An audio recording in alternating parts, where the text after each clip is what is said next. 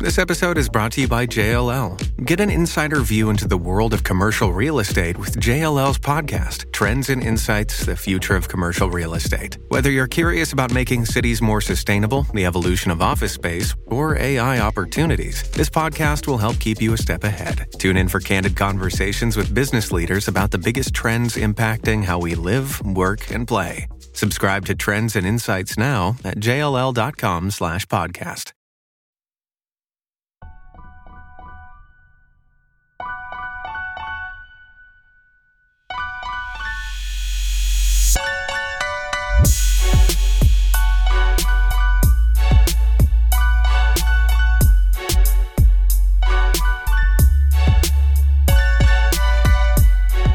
What's up, everyone? Welcome to another episode of Bro History. It's Henry Zamoda and my good friend Danny Abdeljabbar. What's up, brother? How are you? Chilling, man, as per usual. How about yourself? I'm doing pretty good. Um, sorry, guys, for not releasing an episode last week.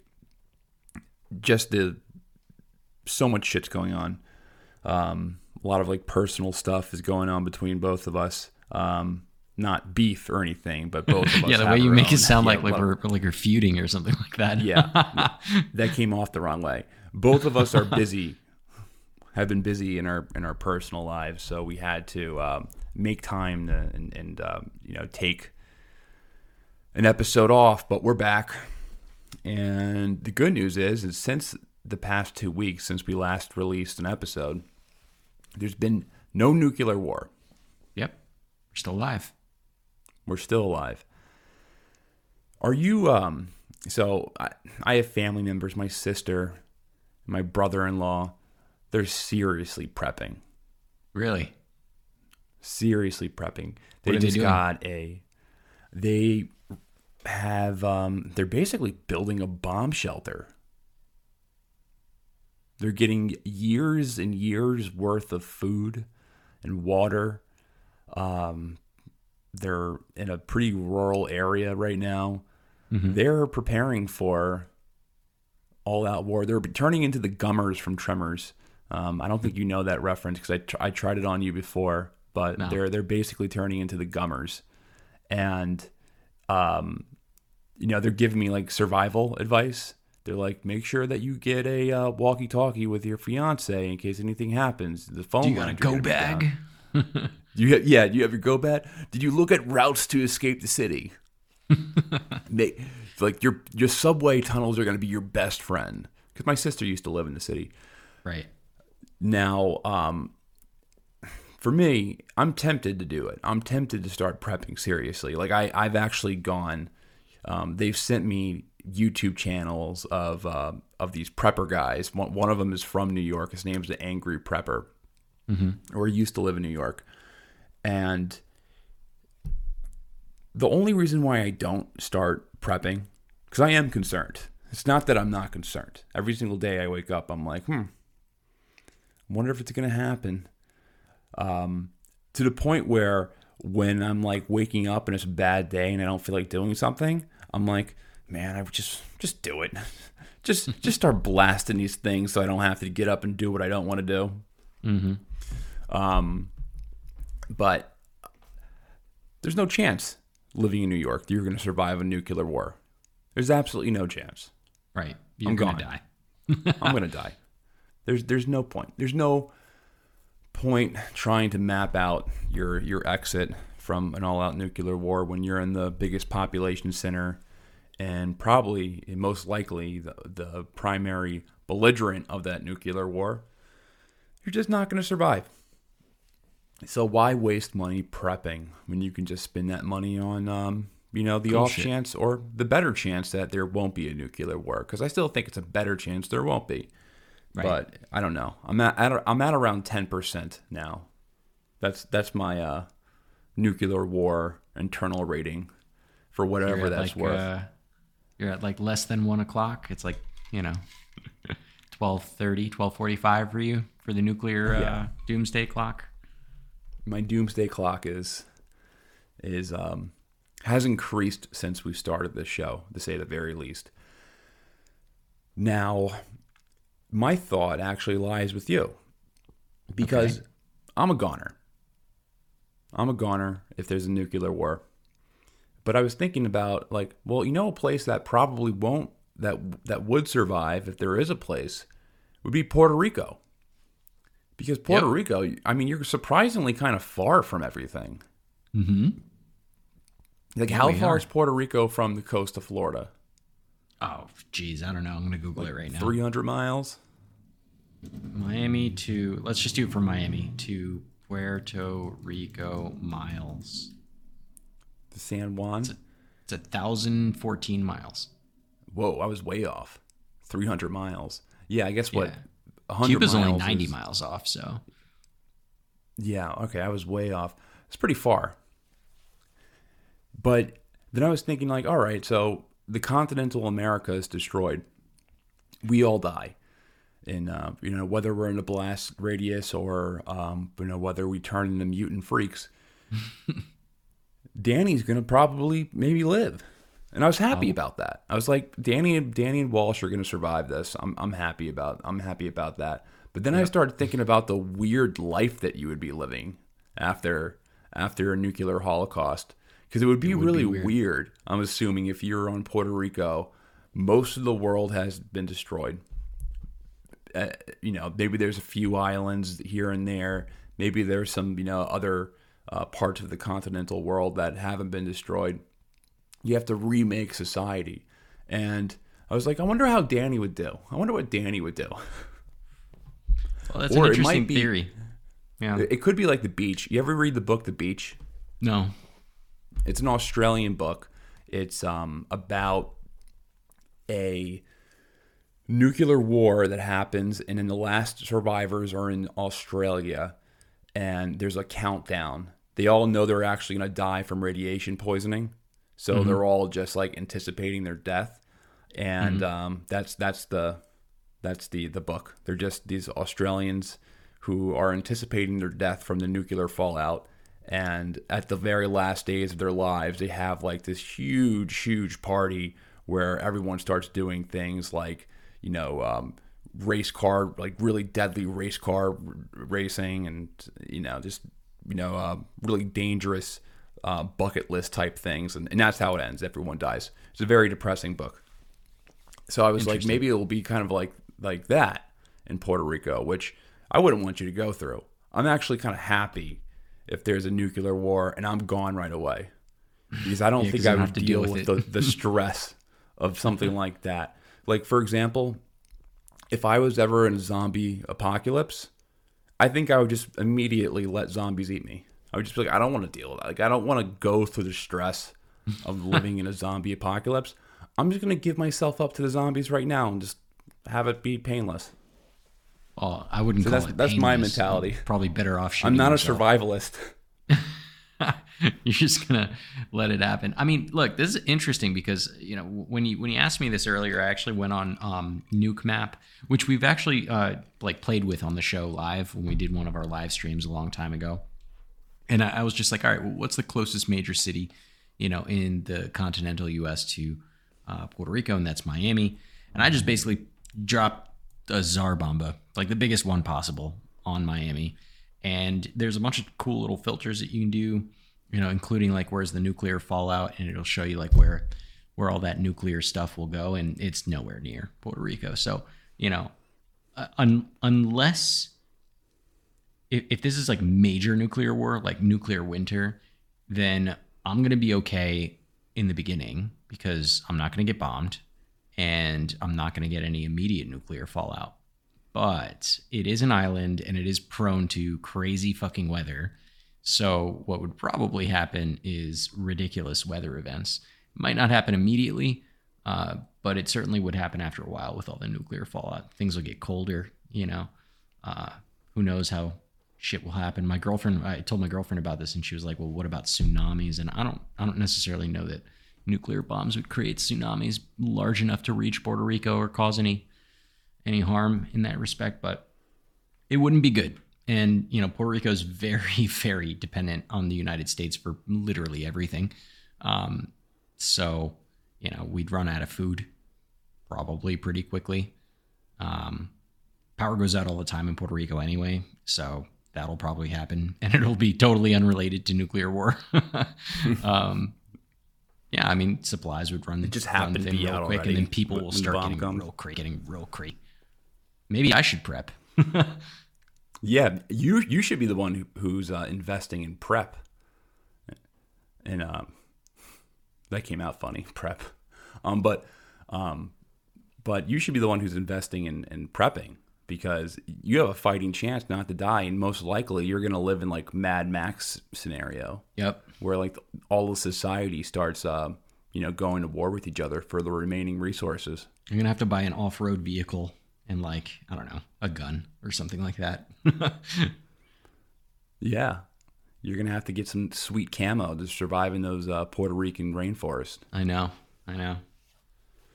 Man, that'd be a good book. If someone wants to write a post-apocalyptic book, I think that would be the the setting of a of a good like nuclear fallout book. Um, there's a, there's a there's a really good book called uh, Metro 2030. It's a Russian book about a nuclear war that happens, and it's about the survivors who live in the subway system. Hmm. It's an- I would encourage people to check it out. It's pretty good. They made a video game after it as well. But um, okay, a- you want to here's- start here's talking another, about? Here's another last thing Oh. on that. Maybe preppers should think about moving to Puerto Rico. Right? Think about it. We've already Maybe. talked about like the encourage it. They tax benefits, right? Yeah, Now you have some shielding from nuclear winter. Think about that. You should tell your sister Well- and your brother-in-law to consider a vacation home in Puerto Rico. well, you already get like these crazy crypto millionaires moving there. Yep. Maybe they're all just I think- afraid of doomsdays, right? Well, I think a lot of the, the the crazy preppers they're they're priced out of the Puerto Rican real estate because the you know it's such, it's such a desirable place to live right now. Hey man, Yeah, I don't I'm able to afford it. I think they should have a second look. Oh, okay, well, I'm not a crypto maybe- millionaire, man. I do well, but not that well. Well, a lot of these uh, preppers they, they want space, and it's hard to get space on an island. Dude, you'd be surprised It's in hard the to get space on an island and There's not be so Pablo much- Escobar. There is so much like random empty plots of land in the middle of nowhere, Puerto Rico, where you can go and do whatever the fuck you want. It's pretty crazy. And it's cheap. Like land. It's pretty cheap. So preppers, check out Puerto Rico. I promise. It's interesting. Well, maybe maybe maybe the war will start when I'm there in, in a couple of weeks. Oh God, let's not put that into the universe. Um, they'll be stuck with me forever until until uh, you know I get uh, my like head chopped off from a from a twelve year old child warrior. All right, let's start this show. All right. So we want to talk about. Well, I wanted to talk about missiles today, and the truth is, I really don't know that much about them. I can barely tell you the difference between a ballistic missile and a cruise missile, and there's just so much footage going on, or there's so much footage available now of just these cruise missiles zipping ra- zipping by the Ukrainian landscape. And it's just pretty crazy because I've never really seen this type of war footage before in my life. Just frequent cruise missiles flying around. Mm-hmm. So I wanted to talk to you about it because you're much better than on this stuff than I am, and, and I really just wanted to, you know, pick your brain and, and honestly just get educated on it, um, and, and and hear about you know what's going on, what what are the ammunitions of of uh, of the Ukrainians and the Russians. Um, you know what what models are these missiles? Because you know I'll watch videos on on Twitter and Telegram, and people will be like, "Oh, this is a you know a T one forty H 72 cruise missile," and when I look at these videos, I'm just like, I don't really even know what I'm looking at. I just see like a almost a plane flying to a target, flying somewhere. Yep. Um, so yeah, there it is. Um, let's let's talk missiles. Sure, man. And and honestly, you're right in kind of being astounded by the use of you know these ballistic missiles in this in this current conflict because you know as I've learned uh, in researching this, we there have been more missiles you know launched specifically um, you know ballistic missiles since So ballistic, not cruise missiles. Well, they kind of all fall in the same category. We'll, we'll talk more about them in a minute, but just more missiles have been ballistic missiles have been used in this conflict that since like World War II, and who knows? I mean, we might surpass it, but you know, World War II was crazy as hell. So I'm not I'm not hoping for it. Let's just put it that way. But you know, your idea of kind of talking about this has really given me, you know, uh, a rabbit hole to follow, and it was kind of hard. Uh, I'm staring at like 60 pages of notes, which is more than I've ever, I think I've ever put together, and it was way too much. Uh, so I really want to kind of narrow it down um, to a couple of things. So I definitely want to talk about the use of missiles in Ukraine and help you understand some of the more common ones. You know how they're being used, who are using them, things like that. But I also want to talk a little bit about the International Missile Treaty uh, that we pulled out of under the Trump administration, uh, and kind of talk about how that might have been uh, one of the bigger events that that kind of like the straw that broke the camel's back, so to speak, uh, on Russia's part. Uh, and if we have some time, I'd love to uh, talk about how you know medium range rockets could change the dynamic of warfare, and also a little pet project of mine: the use of drones, specifically loitering munitions drones. Uh, hopefully, we have time to get to that, but uh, got a lot of stuff on that too. Does that sound like a good plan? Yeah, let's start. Let's do it. Cool. All right, I'm so let's sold. Talk, yeah, let's let's talk missiles, right? Um, in Ukraine. So during the first couple hours of the invasion, uh, Russia used cruise missiles and a lot of precision short-range ballistic missiles, or SRBMs, uh, like extensively uh, during this campaign against Ukraine. And according to U.S. estimates, the first wave included more than hundred missiles launched from land and sea. So it's just f- like a fucking lot of missiles in the first couple hours. Do you, do you do you think it's worth just like describing the difference between a ballistic missile and a cruise missile real quick? I mean, all cruise missiles. or are you gonna get all that? cruise missiles are ballistic missiles, right? Ballistic missile is just a a missile, right? Uh, it's the big umbrella, whereas a cruise missile is a specific type of ballistic missile. That's really all you need to know about the differences. But but a cruise a, a cruise missile is usually guided to hit a target and then All It- all missiles are guided to hit a target. well but, but a ballistic but the different but what, what I'm trying to say is that there's some missiles that are being shot up into the air and then they're using gravity to land on a specific target. almost all of them do that but i think what you're trying the, the differentiation that you're trying to do is like cruise missiles often fly pretty horizontally like a low arc versus a Yeah, intercontinental I'm trying to ballistic missile that you're thinking about which goes like super high into like basically space and then drops on uh, a a target um, but generally speaking all missiles are all of those missiles are considered ballistic missiles, whereas cruise missiles are kind of the ones that look like planes, the ones that you were uh, talking about. And I'm not going to get into hypersonic missiles today because we already did a full episode on that. So if you want to listen more about hypersonics, you can check that episode out.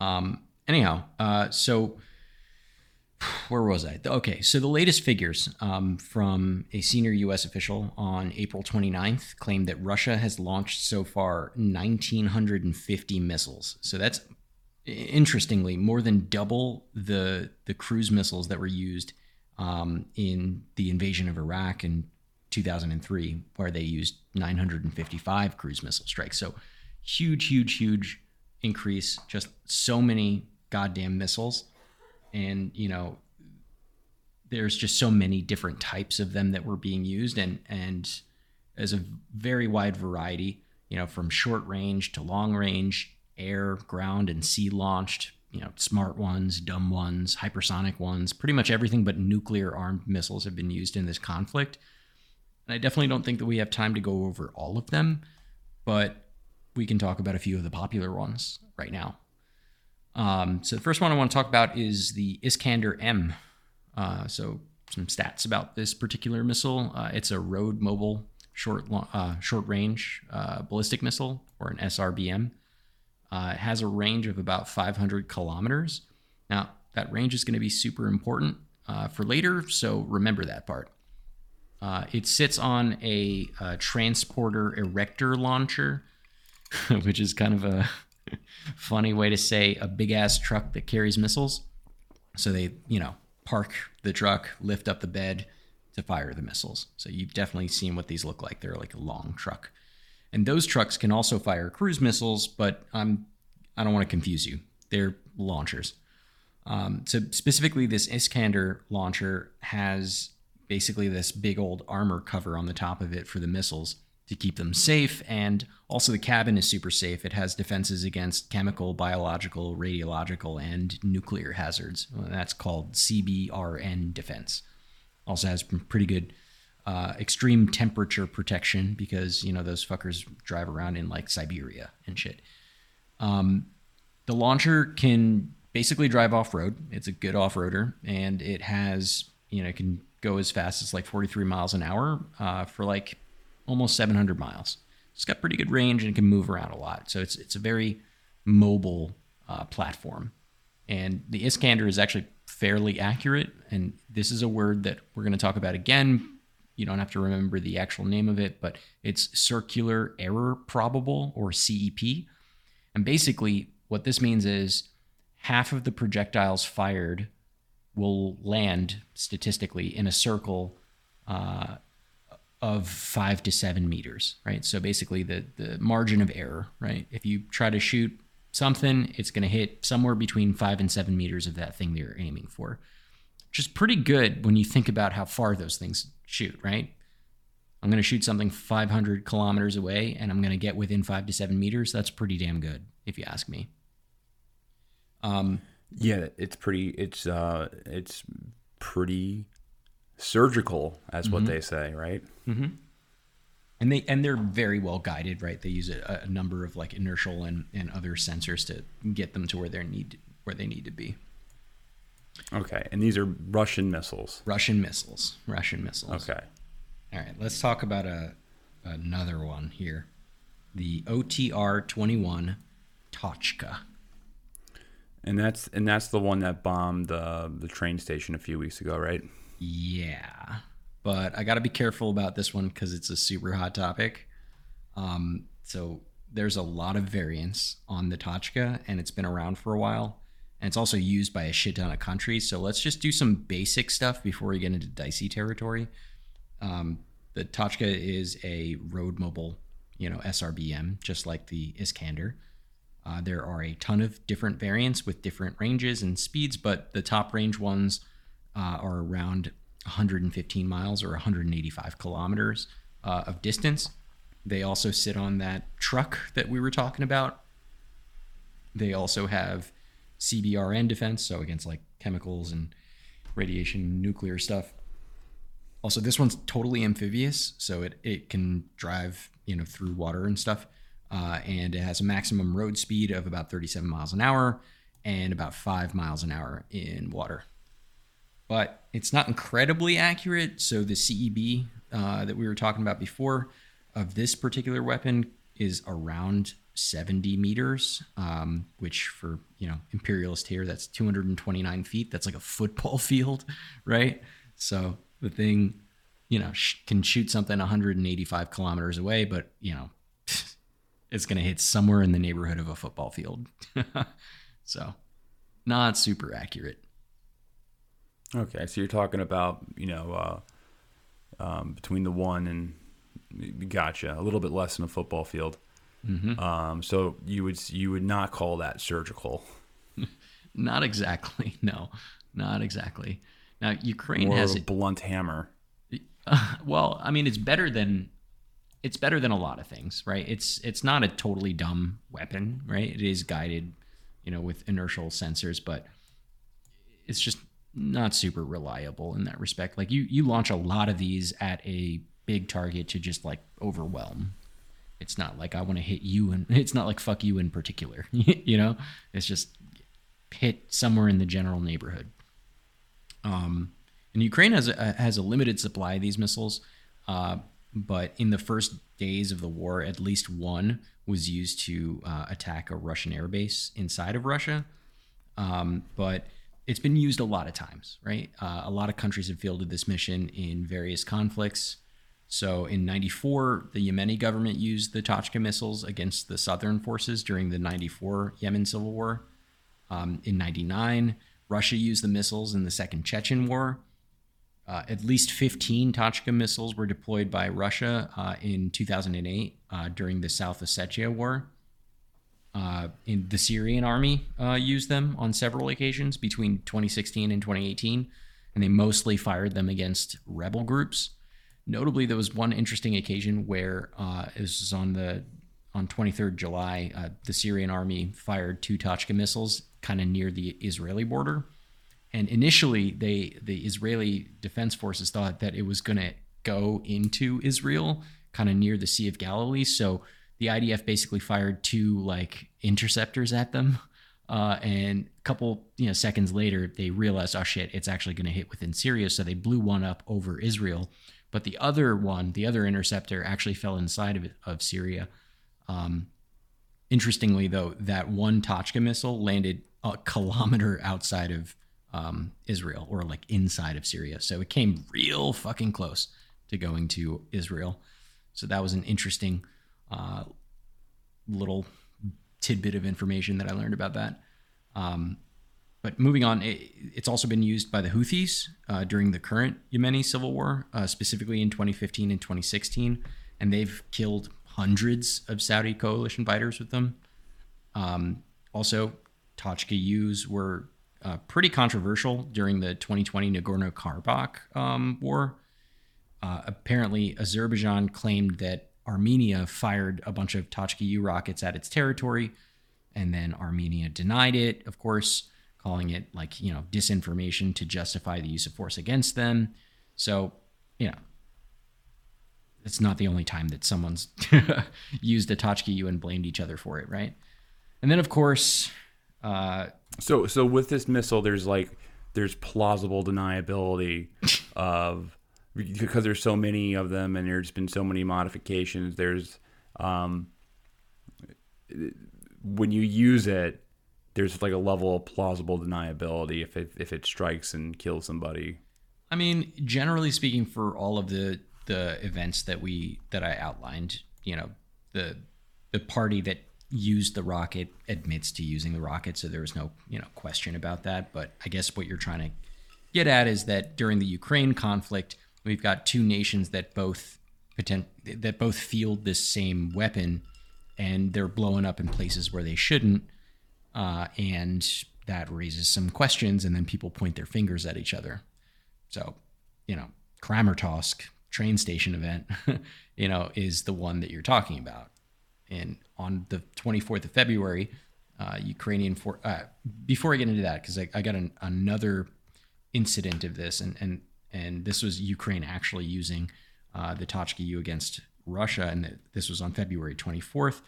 Uh, Ukrainian forces basically launched a missile uh, on the Russian Millerovo airbase, uh, and they sent two Tochka U missiles over there. Um, and they were basically doing this in the early days of the war to prevent future airstrikes by the Russian Air Force. Uh, allegedly, they destroyed an Su 30 SM jet, but according to the Russians, they intercepted it and nothing happened, right? Um, the same exact day, February 24th, a Tochka missile was fired by Russian forces and struck near a uh, hospital building in Vuhledar in Ukraine, and that killed four civilians and it wounded 10 there was an Amnesty International investigation about that, and that apparently proved that it wasn't being used for the military. So that event was particularly extra tragic. And at this point, there's been so much happening that I'm not even sure or remember if this was one of the incidents that Russia denied. So take this with a grain of salt about who did it. But what I can say is that a Tochka, U definitely hit the hospital. Um, so on March 14th, so we're kind of going along the line for how it was used in this particular uh, conflict. On March 14th, Russia blamed Ukraine for launching a Tochka U missile, which wounded, uh, killed 23 and wounded 28 in Donetsk. Uh, evidently, it hit a housing facility, and that house- housing facility was supposedly used as a barracks for separatist forces. I also can't confirm that. Um, on March 24th, uh, a Russian landing ship called the Saratov, uh, which was docked in a port in Ukraine, caught fire mysteriously and sunk, and the ship was reportedly hit by a Tochka U missile, but again, not confirmed. uh, and then, yeah, we can talk about Kramatorsk now. but before we get into that, you can kind of see like it's been used a lot, allegedly on both sides, right? They both have access to it. Uh, we'll get more into the specifics about who is particularly using them, but you know, it's kind of a hot weapon right now. So if you want to know the name of a missile that's important in this particular one, it's probably the Tochka. Some breaking news. There was a man who was trying to cross the US Canada border. This was recent. And he was caught with snakes in his pants. He was trying to smuggle pythons from Canada into the United States. Pretty crazy story, and I'll leave you to create your own jokes about that. But uh, we have some other breaking news as well, and that's Harry's Razors. So, Harry's Razors, they're carving their own path in grooming to give you better designed and better value grooming products. Harry saw customers getting ripped off by questionable shaving products, so they came up with their own way to make beautifully designed razors without the ridiculous prices the big brands charge. Guys, I recently hit second puberty. Guys who are in their mid 30s will know what I'm talking about. And I have to shave every single day now. So um, I was using these very crappy razors, and they would get dull right away.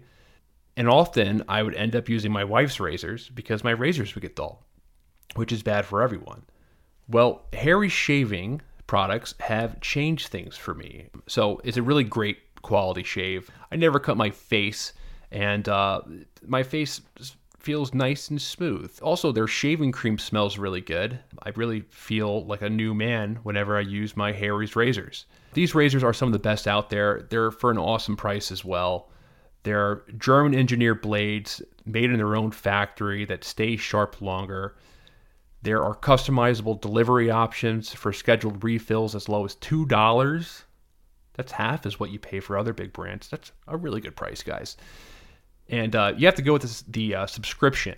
So I use the subscription because it prevents me from having to go to my local pharmacy and then ask a person to help me because the razor is often behind some type of security plexiglass. Harry's razors are awesome. I love them. They're the best shave at the best price. Get started with a $13 trial set for just $3 at harrys.com slash brohistory. That's harrys.com slash brohistory for a $3 trial set. What's something you learned in history class that you feel wasn't the whole truth? Better yet, what's something you didn't learn at all that was omitted completely? That's what I'd like to call redacted history. I believe that all history, no matter how good or bad, needs to be told. There are wars, massacres, battles, and entire historical events that are just not in our school's history books. Have you ever heard of Mary Bowser? I didn't think so. My name is Andre White, the host of the Redacted History Podcast, the place where history's forgotten events, heroes, and villains get their story told, one episode at a time. So come huddle around the campfire with me and get ready to hear the stories that you were robbed of. And get comfortable. We're going to be here a while. The Redacted History Podcast Real History Never Dies. Stream the Redacted History Podcast on Apple Podcasts, Spotify, or wherever else you get your podcasts. It's the uh, the Tochka and the Iskander. Yeah. There's a few others that are important too. Yeah. I mean, these are the two missiles that you see the most, um, the most references to. That's Uh, right. but obviously, because of the, um, I guess because of the notable civilian casualties, uh, the Tochka is like the number one that thing that we kind of see on the interwebs. Right. And and you know, as I pointed out, the Tochka has kind of a much bigger margin of error, right? So when they're being used, you know, it's possible that, you know, they're aimed at legitimate targets, but just end up hitting shit that they're not supposed to because they kind of suck, right? Um, So that leads me to Kramatorsk. The basic story is that on April 8th, there was a railway station in Kramatorsk which was hit by two Tochka U missiles. The attack killed 52 civilians and it injured at least 87. Uh, this one's to get super spicy, so I'm to be very careful about how we talk about it. Um, I want to be clear from the start that to this day, we, it's May 4th. So, in case something comes out tomorrow, I don't want you guys yelling at me. To this day, we don't have definitive evidence that proves who launched this missile or, importantly, why they did. There's a lot going around about it. Uh, if you want to look it up, Google it yourself, come to your own opinions. Not going to talk about that. I will talk about some of some of the background about it. So the, the station was full of people that were looking to get on a train and evacuate. And no matter how you look at it, this was an absolutely horrible thing to do.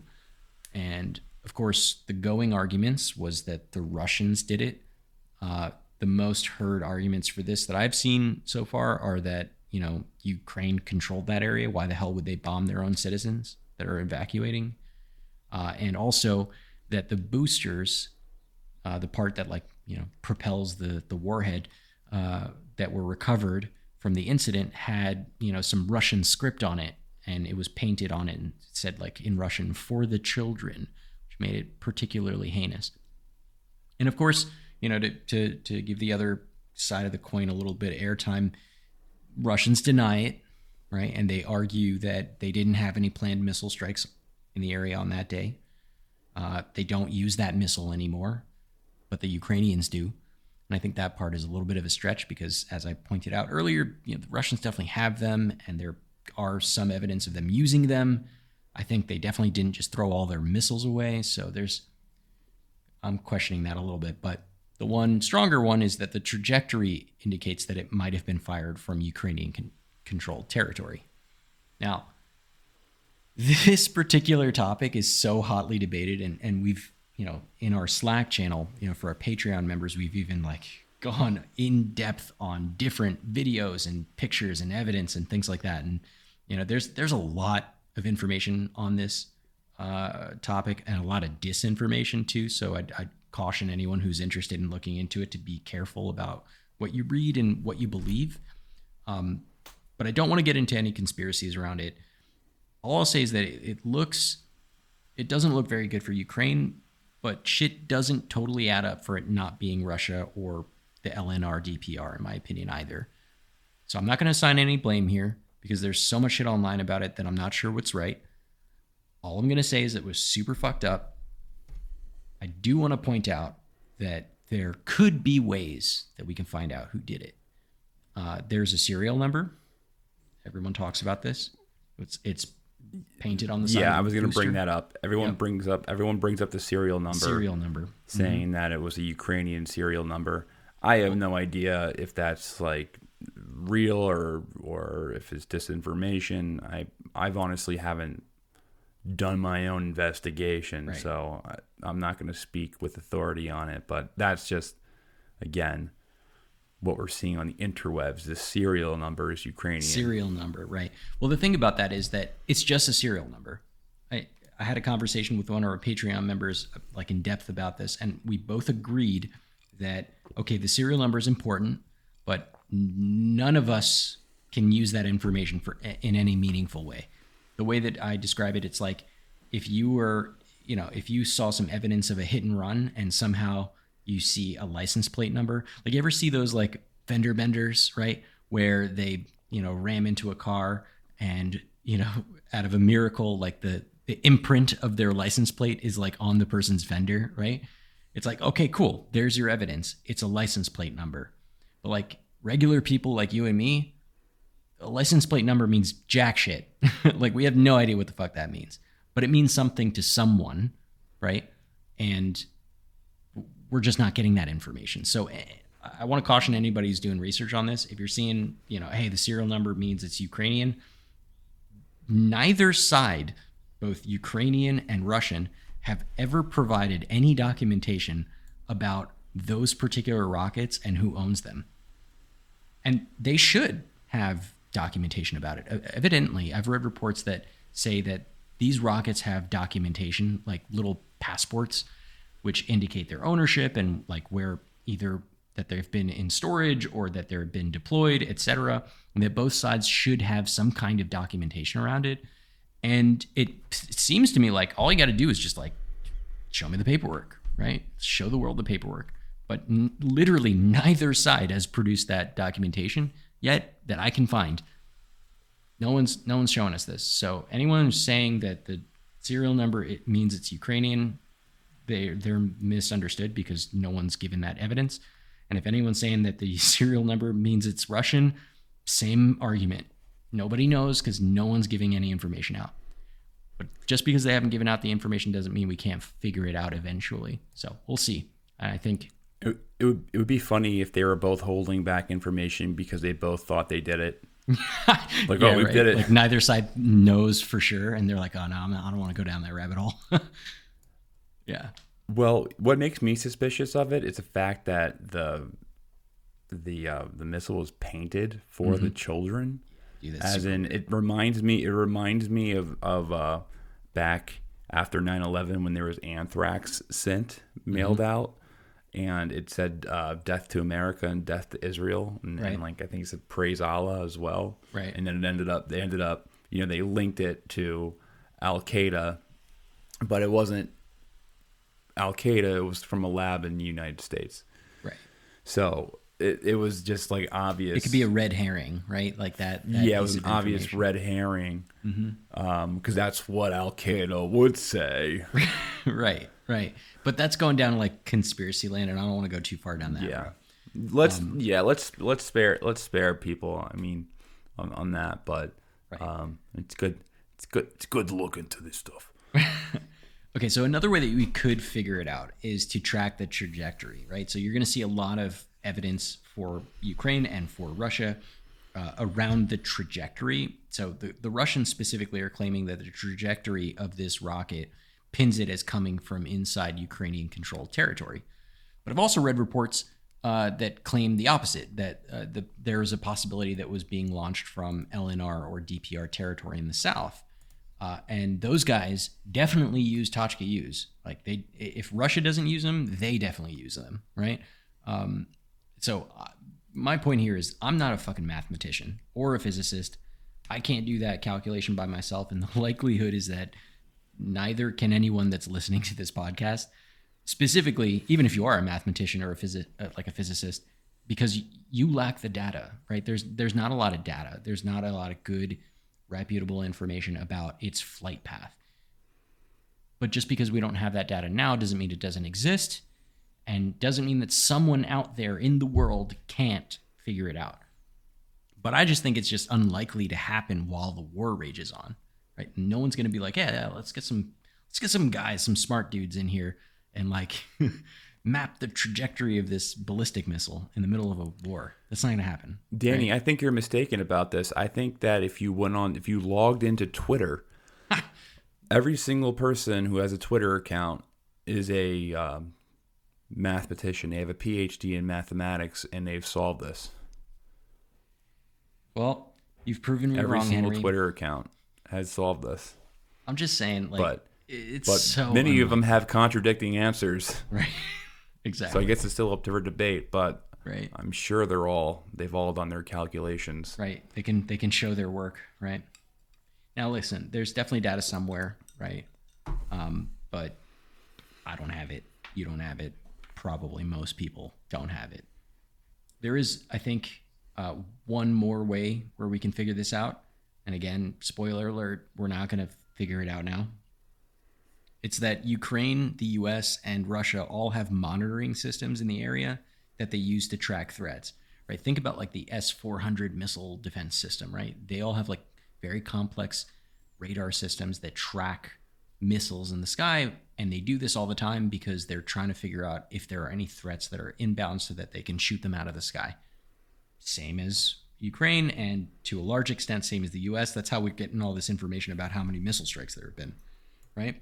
So there's definitely data somewhere uh, that would corroborate the flight path of those rockets on that day. But unsurprisingly, no one's giving that information up. Like, no one. No one's saying, hey, look, here's the data that we had from this radar on this day showing where it came from and where it landed. No one's doing it. And it's likely because that's like showing your hand. You know, we're in a, we're in a current conflict right now, and you don't want the enemy to know what you know or what you can see or what you can't see. So this is kind of like a uh, I can neither confirm or deny situation, right? And we probably won't know until until and unless this goes into like an international court or something where they I don't know. Can can international courts subpoena this information? I have no idea, right? So, I mean, on this topic, my, my advice is for anyone who's interested in it, you know, who has an opinion on it, like you're totally welcome to your opinion based on the facts that you consume. But in my opinion, we're truly not going to know anytime soon. So let's just cool it on this particular topic for now. So what are you saying? What what you're saying is go off your gut feeling I'm saying think whatever you want to think and back that what gut feeling with maximum veracity. No, That's what he's saying. Whatever Definitely gut not. feeling that you have, just go on with go along with that, and then double down on that gut feeling, no. matter what evidence is presented in the future. definitely not. That's my that's my strategy. Um. Okay, let's let's let's um. Before someone you know has a heart attack and starts you know yelling at the show, "Oh, I can already what?" feel the negative like reviews being typed as we speak. yeah. You're totally wrong. what gives you the goal? Literally saying I don't know. but I'm sure someone's going to interpret that whole last 15 minutes as I'm wrong. So, yeah, we'll see. Um, all right. Maybe we can talk about some other missile strikes, some other noteworthy ones. Yeah, let's talk about the warship that was shot. That was that the Russian warship that was sunk because that was a missile. Well, allegedly a missile strike, which I think is I don't know if it's confirmed or not, but that's the almost the consensus um, between like Russian and, and, and both Ukrainian Yep. supporters that the Moskva was um, was um, you know hit with a missile and then it survived the missile attack, but then it. I guess I read that there was some type of mistake made when they were trying to haul it back to port, but maybe maybe I'm I misread that. But um, No, you're you're mostly right there. I mean, this Moskva warship was the one that was famous a long time ago for you know the Ukrainian soldiers were like, oh, go fuck yourself, Russian warship, right? And that was in you know in middle of April uh, a couple weeks ago. It was you mean the story, the false story about that? well, I mean, the audio does exist of of them saying like Russian warship, go fuck Well, yourself. Well, I mean, the snake, the Snake Island, the Snake Island story though was a bit um, exaggerated. oh hell yeah, but for, that's not that's not my point. a Western I'm not, audience. I'm not arguing whether or not the events occurred as it did. All I'm saying is that there is that one part where he says, "Go fuck yourself," which I found hilarious. Um, but yeah, that was the same warship that they were talking about, right? They were talking to the Moskva, and you know, the sinking of the Moskva was a pretty big blow to Russia because you know that ship was its flagship in the region, and ships are super, you know, important strategically and also fucking expensive. Um, and if you ask Russia about this situation, it was an onboard explosion and a fire, and it definitely wasn't the Ukrainians, right? That's that's their story, and they're sticking to it. Nobody really knows what happened to the sailors on board, but Russia said they all evacuated. So take them on their word if you want to. Um, but there were some U.S. confirmed reports of Ukraine using a pair of Neptune missiles to sink it. Um, so Neptune missiles are Ukrainian-built anti-ship missiles, and its design is based on the Soviet KH-35 anti-ship missile, but with like some improvements on range and electronics and shit like that. Um, but that was a pretty noteworthy use of a missile, right? That allegedly sunk a flagship warship of Russian. So, interesting case study of the use of missiles in this conflict. Did you um did you see uh, a while back? I think I might have sent it in Slack that video of the NBC reporter that was interviewing um that guy Mal- Malcolm Nance. Oh God, that guy. Yeah. Did you see that video though? That guy.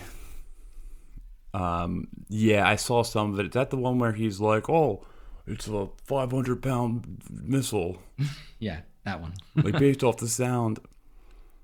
Yeah. I mean, I thought it was pretty jerk cool. off. I thought, it, like, you can think of whatever you want about him, but I thought that situation was pretty cool. The dude was basically talking about Ukraine to some reporter, and then suddenly a cruise missile goes over his head, and then he goes like all full military. I mean, he was in the military, so you know, it makes sense. But you know, he IDs the missile, and he's like, "Oh, that's a caliber missile, right?" And he's like judging based on the direction that they were ship launched, and I don't know. I thought it was pretty cool. He did this thing where he was counting the timing and like inferred a bunch of all you know, like all sorts of things like you know when another missile was going to go overhead and he was pretty good at it actually so he was like oh one's coming give it a second what, was he saying stand by which i thought was incredibly like weird um, but yeah i mean he, he was able to id it as a caliber missile and you know russia's been using a lot of caliber missiles uh, and they're also pretty deadly um, these are cruise missiles, right? So you were asking about that earlier. Uh, so we can talk a little bit about their differences. Uh, so they, they these caliber missiles are have a couple of variants. They have ship launched ones, submarine launch, launched ones, air launched ones, uh, and they have variants that are for anti-ship, anti-submarine, and land attack use.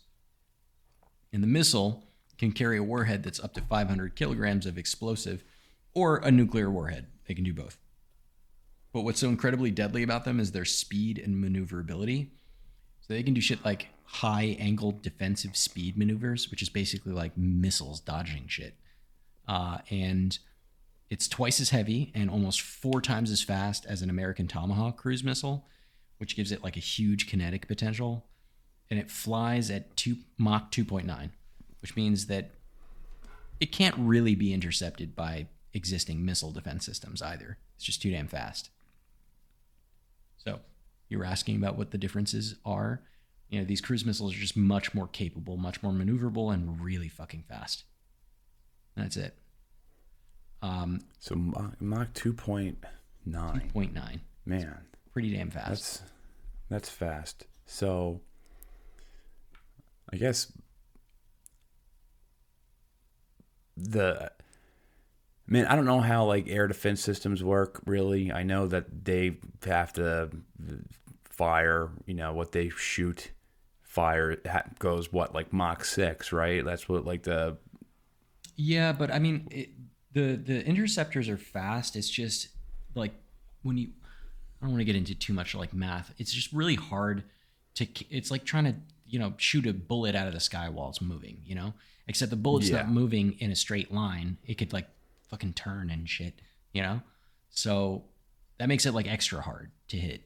It's it's a combination of the speed and the maneuverability that just makes them incredibly deadly, and they're very very accurate too. So you know that they're they make really great you know uh, weapons against you know medium sized targets like like warships.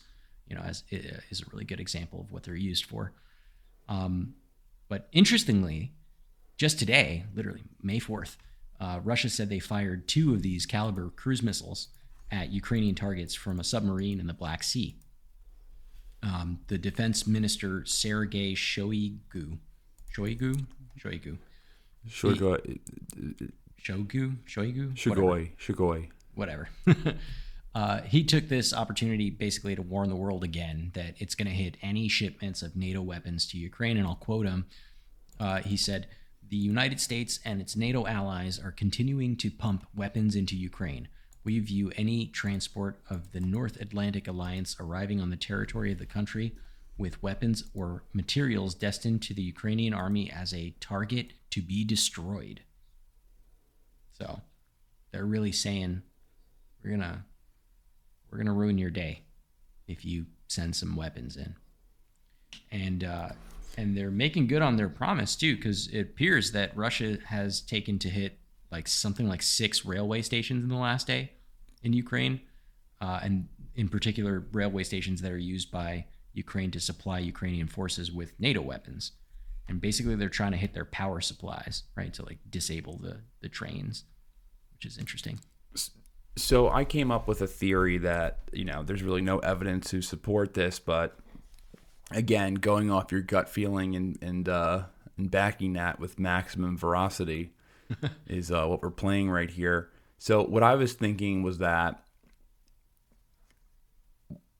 it's going to be very difficult to get a lot of these weapons from Poland to Ukrainian forces fighting in Donbass, where the big battles is right now. Especially if they're breaking the railway stations to get them there. Yeah. So you know, we just signed a. Well, we didn't sign it yet, but it was passed in Congress in the House. Biden will sign it. Thirty-six billion billion dollars, thirty-two billion dollars in in um, military aid. Right. I think a lot of well, I think a lot of this is going is just for the, you know, for like a thousand dollar hammers and stuff like that. Just total bu- bullshit. Um, you know, it's more than Russia's. What's Russia's military budget? It's it's. Uh, I think combined with all the aid we gave them is more than Russia's uh, military budget. Sounds right. Sounds right to me. Now, I think a lot of these weapons are just kind of meant there to be um, sponges. So they come in. There's not really a chance that they're going to be able to get to the east in time, but the Russians are going to have to. They know they have to deal with them. So I'm thinking that maybe they're putting weapons in, in places like Kiev and, and Western Ukraine to um, hopefully deplete Russia's stockpile of missiles. Honestly, dude, I think you have some. That theory has some legs. I really do. So they may, may they may just be putting stuff from, in from Poland, um, in in in targets that you know may not necessarily wouldn't normally be important for the war in the east, just so Russia eventually runs out of like Neptunes. Um, Oh well, Russia doesn't have Neptunes; those are those are Ukrainian. But I, I get what you're saying. excuse me, not yeah. Neptunes. Uh, run out run out of um, you know, Iskanders or something like that. Yeah. yeah, they're Iskanders. Yeah, I mean, I think I think it's entirely possible. Put a pin in that because I think I think that goes really well with you know this next point that I wanted to make. I, I really do. I truly do. Um, so something you know we've been talking a lot about missiles and and you know how dangerous they are and and how widely they've been used. And a question comes out uh, up a lot about like you know if we if Russia has all these dangerous missiles, why don't they just like level Kiev or something like that and just end the war already?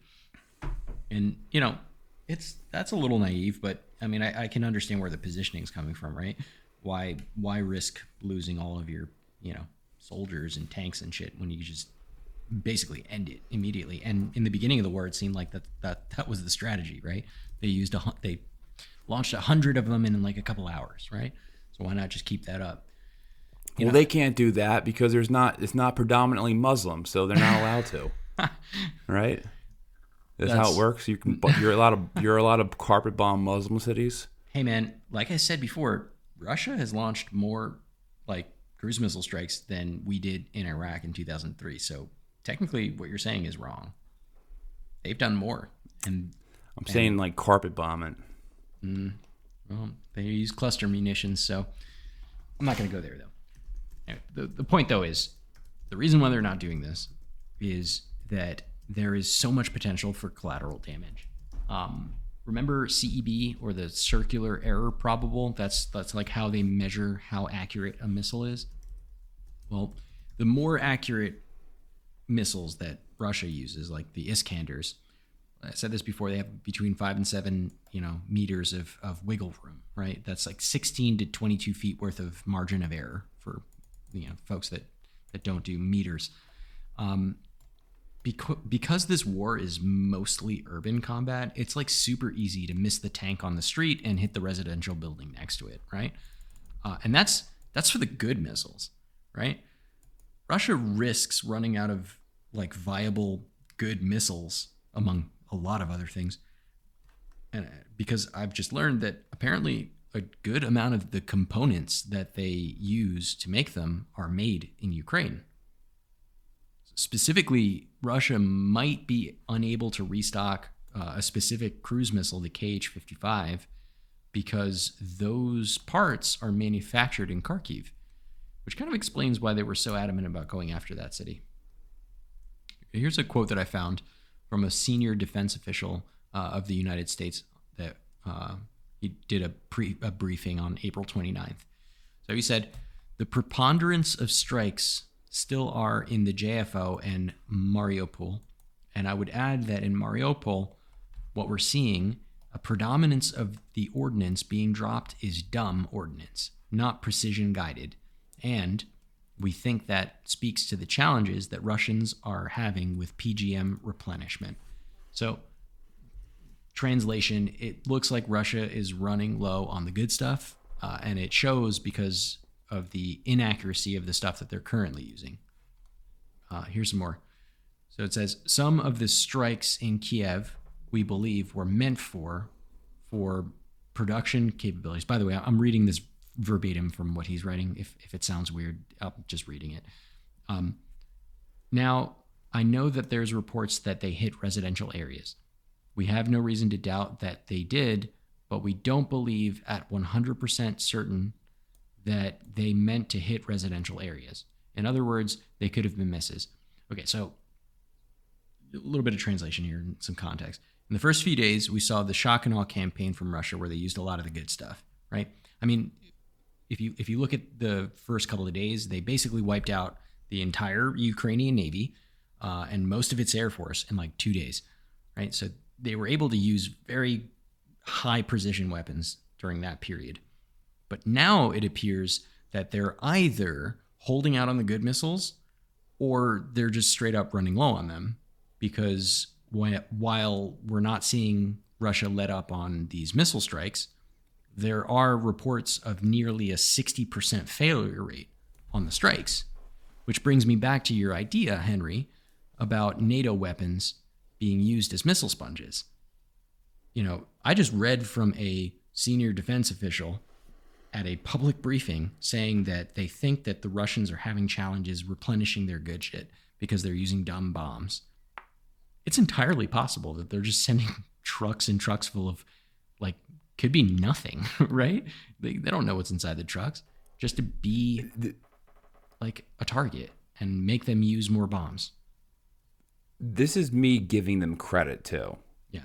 So I mean, it's either a complete boondoggle or there's some type of strategic importance of, of putting weapons in Western Ukraine that most likely won't be able to re- to reach these guys. I mean, the guys fighting the war in Ukraine now are are entrenched in bunkers in Donbass. Right. I don't know how they're. I don't know how you get weapons to them from the from the West.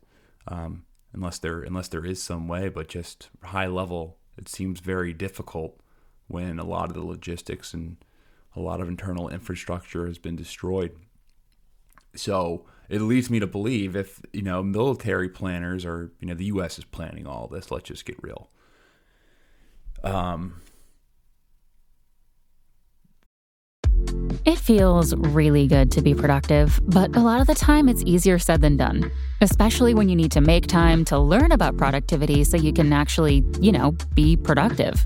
But you can start your morning off right and be ready to get stuff done in just a few minutes with the Inc. Productivity Tip of the Day podcast. You'll hear advice on everything from how to build confidence to how to get the best night's sleep. New episodes drop every weekday, and each one is five minutes or less, so you only have to listen a little to get a lot more out of your weekdays. Listen and subscribe to Inc. Productivity Tip of the Day wherever you get your podcasts. That's Inc. Productivity Tip of the Day wherever you get your podcasts. You can spend less time staying in the know about all things gaming and get more time to actually play the games you love with the IGN Daily Update podcast. All you need is a few minutes to hear the latest from IGN on the world of video games, movies, and television with news, previews, and reviews. You'll hear everything from Comic Con coverage to the huge Diablo 4 launch. So listen and subscribe to the IGN Daily Update wherever you get your podcasts. That's the IGN Daily Update, wherever you get your podcasts. I want to give them some credit where some thinker is like, well, you know, if we just you know toss a bunch of uh, um, ammunitions in in Western Ukraine, eventually the Russians are going to run out of their best missiles, and it will it will defang them in the future. So we can let's just say if there is a possible war that breaks out, we know for with confidence that you know they don't have these missiles to take out our navy, Mm-hmm. type thing. That's that's that's what I'm. That's what I kind of envision what their mindset is. It's a little diabolical if when there you is a- that they, you know, are basically arming people, you know, and the likelihood is that if you come anywhere near this Western, you know, weapons, you're gonna die, right? So, Well, because Russia, Russia's look- proven let's that look they're at- gonna strike it. let's look what we're talking about right here. The U.S. encouraged the population of Iraq to rise up against Saddam Hussein in the 1990s. And then they were like, just kidding. We didn't really actually mean it. We weren't going to actually get your back to the Shia population who rose up against Saddam Hussein. And then Saddam Hussein um, slaughtered tens and tens of thousands of them who rose up against them and they were like what the hell we thought you were you said you were going to get our back if we did this Yeah. so i have no doubt that um, you know they don't really mind using ukrainians as um as meat shield or no not meat shields is not the right word using Cannon fodder. meat sponge cannon, fodder. Hey, and you know what? Follow the money, right? This might not even be a government thing. It just might be a military-industrial complex thing. I mean, that's that could be that's Occam's razor. right. I mean, The more it could weapons just they be send, like the more weapons we can buy. They can buy. The United States will have to buy from these weapons contractors, right? Did you see? Did you see um, Biden make his speech with with that at, at that uh, Lockheed Martin plant? No, I didn't see that. What do you say? He's making a speech with a bunch of missiles in the background in a Lockheed uh, a Lockheed Martin plant. He said, "Oh, yes, yes, yes, yes, Ukraine." That's what he said. Sounds legit. Ukraine. um, something along the lines of that. I'm Biden, and we gotta help Ukraine. They're dying out there. Putin is. Um, I'm sure Lockheed Martin got a hard on from that too. They're like, yes, we're gonna make so much money. So I read I read something where Lockheed Martin's like, "Cool down. We can't keep up with all this business. We're making too much money. It hurts." yeah, We don't want so many. We don't need that many vacation homes. right.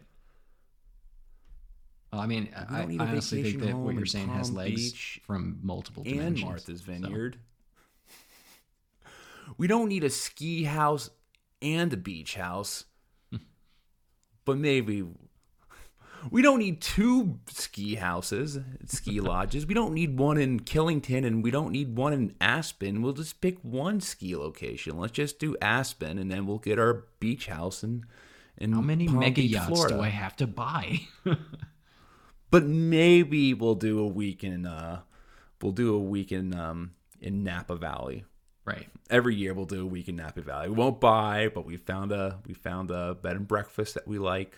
Very expensive one. Um but you know, we'll we'll so we'll have we'll have three homes. Our ski house, our beach house, our main family home, and then we'll we'll have our uh bed and breakfast we go to Napa. I think that's reasonable. Right. But if we have to keep making more missiles, I don't know what to do with this money. But it's just so much money. What are you going to do? Give it to homeless people who need obvious care and, and mental support? No, we're not going to do that. of course not. We'll just let them live in the subway and do shoot heroin. That will be the more responsible thing to do. Well, we're getting way Um, off the rails here. Yeah. Um, I want to talk about something interesting that I that I was reading about, um, and it's it's the point that I made earlier in the show about how pulling out of the missile treaty, you know, may have been the straw that broke the Russian camel's back. So we've done a million different episodes on you know, this particular uh, invasion. And in particular, we've talked a lot about the Russian rationale for the invasion. Um, I'm not going to go into deep detail on it, but some of the high level points are like you, you know, they started with all this Ukrainian shelling on the Donbass, where a bunch of Russian speaking people live. They talk about, you know, aligning themselves with, you know, the LNR and the DNR uh, so that they can do this kind of preemptive collective mutual defense.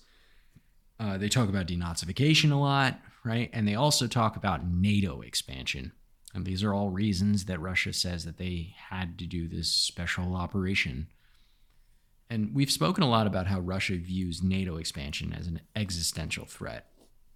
And while that argument does have some valid points, it's it's super easy to develop the mindset that like sovereign nations should be able to decide for themselves how they conduct their foreign policy and who they align themselves with.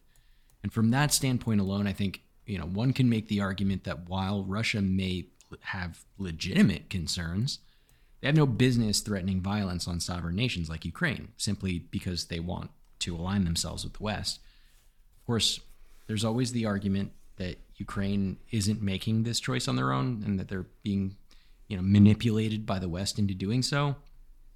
We don't have to necessarily go down that rabbit hole right now, but what I can say on this particular point is that even if there's truth that the West is influencing Ukraine's initial interest in aligning with NATO, Russia's reactive aggression against it fully cemented like that into existence. You know, if, if there's a Ukraine to speak of after this war is over, Russia's invasion alone will make it very hard to convince Ukrainian people that non alignment with the West is in their best interest. But I want to come back to this existential threat, though. Eh, while I was researching missiles in particular in Ukraine, I came across some pretty interesting ideas about what exactly makes NATO expansion such a threat to Russia. It's, it's missiles. Specifically, the kind of missiles that the US and the former Soviet Union and afterwards Russia agreed not to build or deploy. You know, so why did we pull out of the INF? Why did Trump pull us out of the INF, the treaty that basically, you know, cemented the end of the Cold War? So, so it's not it's not that they're worried about the six the the you know um, millions of soldiers uh, going over the the vast plains of of uh, Ukraine. They're not scared about the Pans the German Panzer division. No, um, you know, rolling over Ukraine. Um, they're they're worried about just missiles being placed. Yeah, on their and, borders, and understandably because they're fucking dangerous, right? I mean, we just spent the last hour talking about them, right?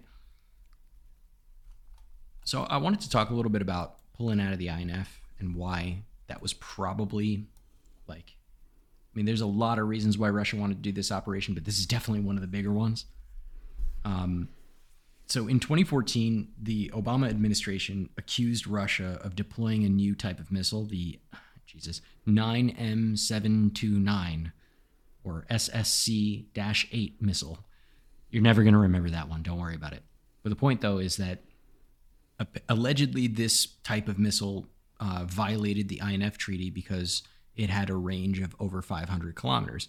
Now, the, the treaty itself said you can't build or deploy medium or intermediary range missiles that go between 500 kilometers and 2,500 kilometers, land based ones specifically. So cut out, you know, you can still use them on ships and you can still use them in submarines. And I, I guess you can still use them in the air, but you know, you can't have ground based launchers that can do this because the idea was that you know on the one side the west and specifically europe didn't want you know russia or the former soviet union to create these missile systems that they can spin up really quickly. They're super hyper mobile right? You can drive all over the place off road in the water and move around really quickly and also be nuclear armed right? Because 500 to 2500 kilometers is all of europe right from russia. And Russia had the same concern, right? They didn't want NATO to start creating a bunch of these hypermobile, you know, potentially nuclear dangerous weapons that are rolling all around Europe that could strike Moscow very easily, right? So there was this mutual agreement that they all came to to say, "Hey, we're not going to do this anymore." And that was one of the like pinnacle points of the end of the Cold War because they were like, "All right, great. We're we're not going to do this. We're not going to threaten each other unnecessarily with these types of weapons." I still find it a little weird that they didn't exclude them from ships, but you know, whatever. They agreed. The point, though, is that the Obama administration accused Russia of deploying these types of weapons in 2014. And the Trump administration later used that as one of the reasons to rationalize getting out of the pact in 2019. So Russia refused, obviously, to admit that that missile violated the, the treaty. Uh, but in October of 2020, they actually offered to say, hey, we're not going to deploy that missile west of the Urals, which was beyond the range that they can, you know, damage anywhere in Europe. But the condition was that the US would chill out with its Aegis Ashore missile system in Europe, which they were also fucking around with. So, another point to this dilemma do you remember the Iskander, right? The really good one? Yes, mm-hmm. the one we were just talking about. Right. So that Well, missile, about an hour ago at this Right. point. But yes, the first That- missile we spoke about. right? That missile The- was also deployed and it has a range of almost 500 kilometers, which is super, super close to breaking that INF treaty also. So we've got at least two missiles that the Russians are fielding that apparently are breaking the terms of this agreement. Also, importantly, China was not a signatory to the INF treaty and has deployed a shit ton of medium range missiles. We, we've actually talked about their impact on the show. Uh, remember when we were talking about super carriers in the Pacific? So basically, these missiles are a huge, huge threat. That was a while back. Yeah, that was a long time ago. Um, these missiles are a huge, huge threat to super carriers, and you know, the the fact that they're cheap and then you can use them in swarms to overwhelm anti-missile defenses, basically make carriers useless sitting ducks, right? Um, and then also, uh, hostile nations like Iran and North Korea have been focusing on this specific type of missile, right? These intermediary ballistic missiles. So, all of that put together, and Trump pulls us out of the INF, and we're all fucked as a result, right? So, you know, I think that right when this happens, the idea of deploying these intermediate range missiles in Europe becomes a foregone conclusion. We immediately start developing SRBMs and MRBMs, so that short range and medium range ballistic missiles. There's almost no conversation about like the strategic or geopolitical impacts of deploying them.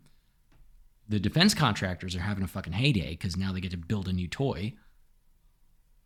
And basically Putin puts out this proposal, like I said before, and he says, "Hey, let's let's just do a moratorium on their deployment," and everyone ignores him.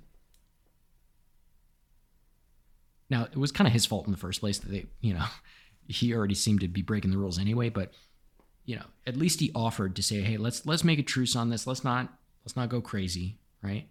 But literally, no one listened to him, and you know, is that his fault? Is that Russia's fault for creating those weapons that broke the treaty? Maybe. The point, though, is that this is one of those points that really stick it to Russia, and specifically Putin. He's sitting there going, hey, let's not kill each other. Let's agree to not put these missiles anywhere. And for reasons that I stated before, the US just we just didn't give a shit. And we started making them. And so did they, right? And we started deploying them, they started deploying them. And now there's like a legit reason why NATO expansion is scary for Russia. Because if they if, Ukraine joins NATO, guess what types of missiles go into Ukraine? Well, you know, my my um my theory, and I honestly think that this is this is I'm confident. I make jokes saying that I just go with gut feeling, but I'm I'm I'm I'm confident with this theory. The primary reason that Russia invaded Ukraine was because military parity was was shrinking. There, I mean, military. Excuse me, I said it the wrong way. Ukraine was gaining military parity with Russia. And and how and why were they gaining? in, in terms of in terms in terms of missile technology and just in terms of, and just in terms of I mean look at what Ukraine's military did in 2022 compared to what they did in 2014 and 15 right. Everybody Like, slept at on the difference Ukraine between- initially. because in 2015 it, the, the Ukraine armed forces was a joke Right. um, you know they they they weren't very good. And then they got juiced up by NATO over the next seven years and, and they became a, a very good professional army. And I think I think that Russia saw that um, its ability to be a hegemon in the region was shrinking.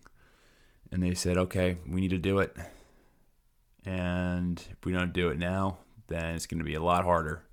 Because like when you hear arguments from like the pro-russian side most of the criticism i don't think is like oh no how did you you got us into this horrible quagmire. It's it's more along the lines of either a you're not being strong enough. Like you're not like when people when russians are criticizing putin it's like you should have just did went in with a blunt hammer and and uh, carpet bombed. You know, brought out your bombers. What is it? The 295 bombers, the ones that they use, the one that's like equivalent to the the the the B52s. The TUs. You Yeah. should have just you should have just brought those out and carpet bombed them. And the other criticism you'll hear is that you should have done this years ago. yeah. Um, So it's I, I think that's I think that's the, the the one of the major factors in why they decided to do it. The other one is that um, this is what Lyle Goldstein says is the the Russia military analyst. He says that um, Putin got freaked out by uh, the Belarus and Kazakhstan color revolutions Yeah. And that was one of the big factors which i think could i think there's there's there's definitely and you know that was probably taken in their decision making uh that was probably taken in to his decision making. But i think the primary reason was was um was just how exponentially or or how uh, fast the Ukrainian military went from um, not, not really much to like a really strong general staff to a trained professional army, and they wanted to nip it in the butt. Yep. I mean that that's, That's all my true. that's my that's my theory, and, and that whenever I tell it to people, people are like, "Yeah, I think that's probably right." yeah. But I definitely wouldn't discount this missile thing, man. Because I think the missile thing plays along into it, though. That's what I'm saying. Yeah. I think the missile thing relates to it because that, I mean that's just a combination of of um, like like what I'm trying to say is that there is a national security crisis for Russia, like that, that, that. That's what if if Mexico started become. What if Mexico just like got a juiced up army out of nowhere, and they had a president who like hated Americans, or or if like you know they were just you know you could just you can play this game with Russia uh, with, with Mexico and China you know say what what if China started funding them and juiced up the Mexican military and the Mexican uh, populist um, or government was hostile towards America how long would that last so it's like um I know it's like this hypothetical that people don't, you know, you can't play that hypothetical. It's Russian talking points. But when you use it, it's hard not to come to the conclusion that the United States wouldn't um, bomb Mexico City. So, the most populated, the, the largest city in, in um, the Western Hemisphere. Right. The, the the thing about that is that you know, while while your example holds legs and you know, as a thought experiment makes sense, you know, it kind of puts it into perspective of like the why Russians did it. I think the the piece that's missing for that from that for me is like the the circumstances that would make Mexico align itself with China and Yeah. become hostile to Russia and and you know you have to I don't I, I want to be careful here. Pretty- You- pretty- You have to think about what you can you can imagine it. culpability You can imagine you know? it. I'm I'm sorry, I didn't mean to cut you off. No, you're good. You're good. You can imagine. For I was say- just like thinking about the culpability. Like, I don't think in a vacuum Mexico wakes up one day and decides fuck America and I'm gonna align with China. Right? That's that's something that happens over decades, you know, of of mistreatment and and bad communication and and poor alignment with the United States and it also has to do with influence of China and it also has to do with you know money and politics and so many other factors you know it you can you can use this as an example to put into context why Russia might do it but what's missing in there for me is how did they get there Yeah. Well, it's it's it's um it's a it's a century of a brutal history. Right. That's how they got there. Um, which we have talked about a lot in like the past two months. So catch our last episode yeah on the origins of the. Ukraine Russia crisis. If you want to hear us expunge on on the uh, political cleavages between Russia and Ukraine, now, um, man, I just had a thought. Oh yeah, so I I do this a lot, man. I have an idea, I instantly forget it, and I don't think this is a good thing to be having when you're still relatively young. But um, to go back, Macgregor was on Scott Horton's show, and Macgregor said, Colonel Douglas Macgregor, he said that he thinks that Russia is actually going to try to hurt the United States and Latin America now. Like they're going to take a actively very hostile foreign policy against the U.S. and they're going to look for weak points in Latin America and try to turn Latin American countries against the United States. Seems plausible I mean they already had That that's what he that's what he said in Scott Hort. So, I mean, there's already evidence of that happening anyway. So it doesn't seem like a. I mean that those those are the obvious idea.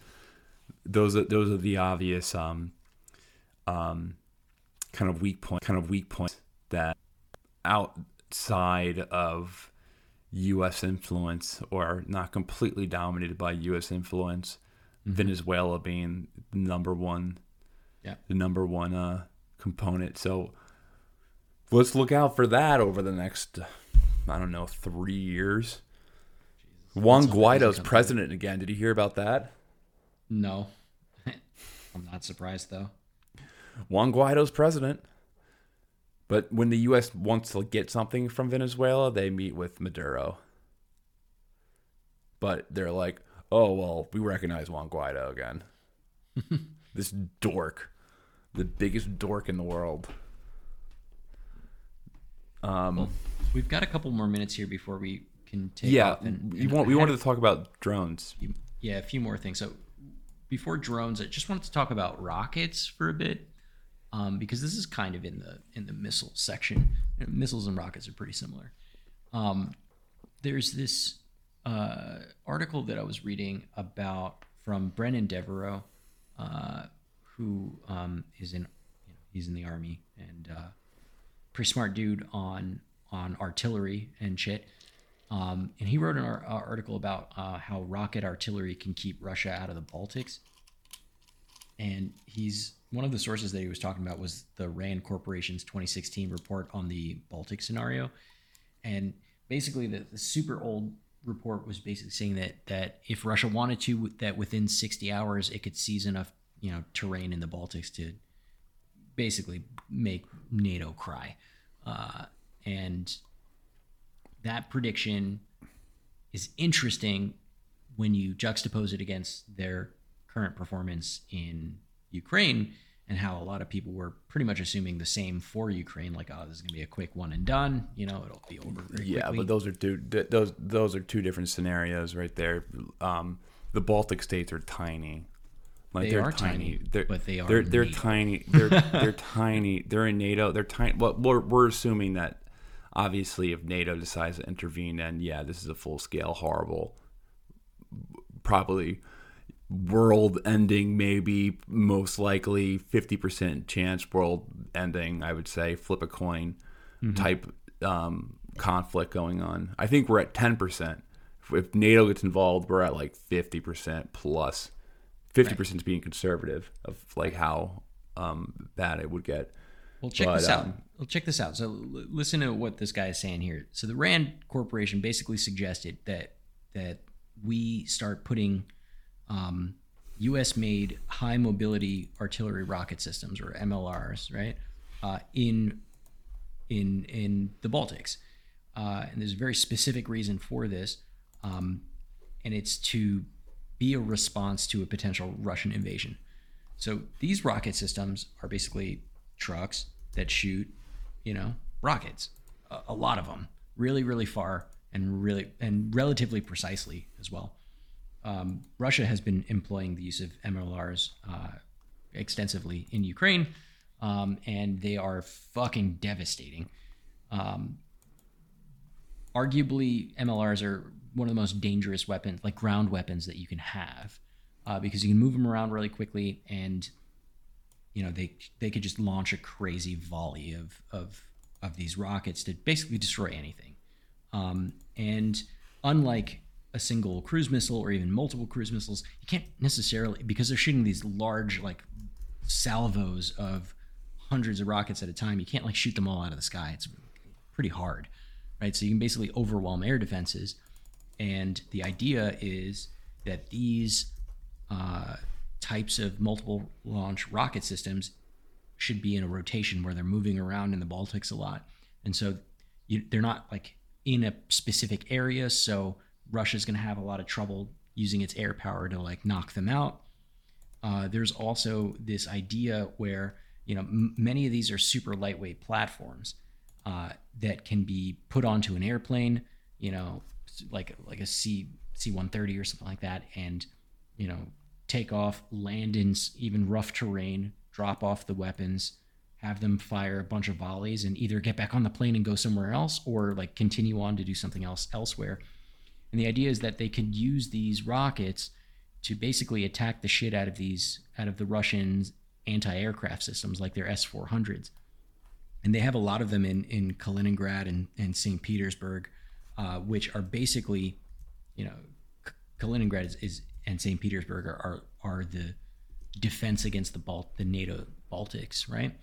Uh, and the presence of those uh, anti-air uh, defense systems makes it super hard for NATO to defend the Baltics, right?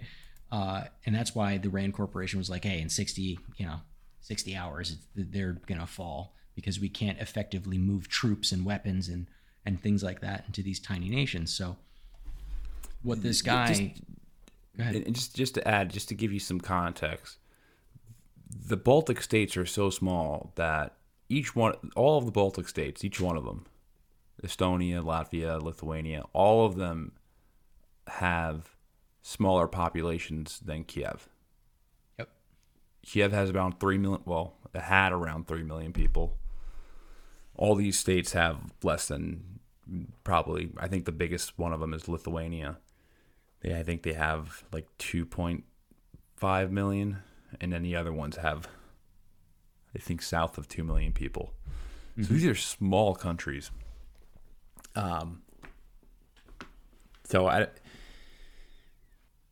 Yeah, to your point, the logistic problem getting people bodies there basically would be exact, very tough. ex- exactly. And so the, the the worry in the Baltics is that Russia can just roll over them, right? And and the fact that they have S four hundreds and S five hundreds and anti air defenses means that we can't effectively send over a bunch of fighter jets to you know create air superiority over the Baltics to protect them from airstrikes.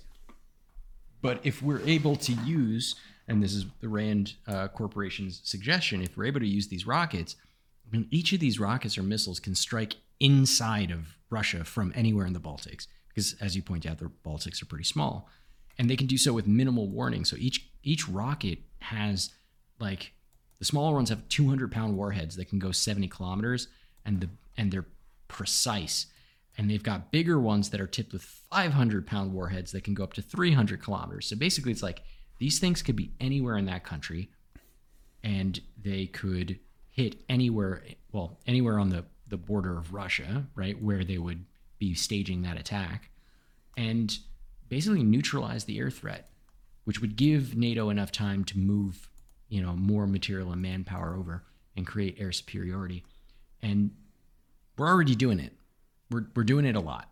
There are roughly 1,100 to 1,400 troops uh, that are stationed in these four battle groups, um, which is a lot smaller than what the RAND um, Corporation had had suggested. But generally speaking, we're we're doing it already. And if any, if the Ukraine crisis is any indication of the effectiveness of these multiple launch rocket systems, and they are, um, then this is really poking Russia in the eye and saying like, oh well, good luck trying to take the Baltics because you know this is a pretty good deterrent against you know a quick rollover on the Baltics, which I find really fascinating. Uh, and and the interesting part about this is that those rockets don't break I uh, the INF treaty at all because they're low range. Well, let's just hope it doesn't come to that. Indeed. All right, Let's- last one. Let's let's let's do this last one. So Sure. lo- I want to talk about these drones that everyone's talking about because they're hot. The the switchblade drones, right? so these these drones are, are called loitering munitions. The TLDR of this is that a loitering munition is a small drone that you shoot off into the sky from either a mortar tube. Um, they can be launched from vehicles or even airplanes at this point. Uh, and it's basically like a drone, a kamikaze drone. That's what that's what they they're calling them these days. And the reason why they call them that is because they kind of fly into the sky, hang out for a couple minutes, find a target, and then drop on them. They're super tiny. They're super cheap, relatively speaking, uh, and basically anyone can use them, and you don't need to set up this big complicated system. Uh, the smaller ones can be set up in like five minutes, right? And they can be carried by regular infantry, so they're just as dangerous as like MANPADS or like javelin missiles, right? Because literally any troop can have them, and they're pretty effective. But what they're the reason why they're a little bit more dangerous than these javelins or MANPADS is that they actually have the ability to do multiple things. So you can get a bird's eye view and do recon. So now you can see where the enemy is. They have a pretty good range. Uh, a lot of them can, you know, the the switchblades can fly for like 30 minutes or something like that. You know, so that's a decent amount of time, and they can travel several kilometers. So you know, you can go well beyond line of sight to attack the enemy.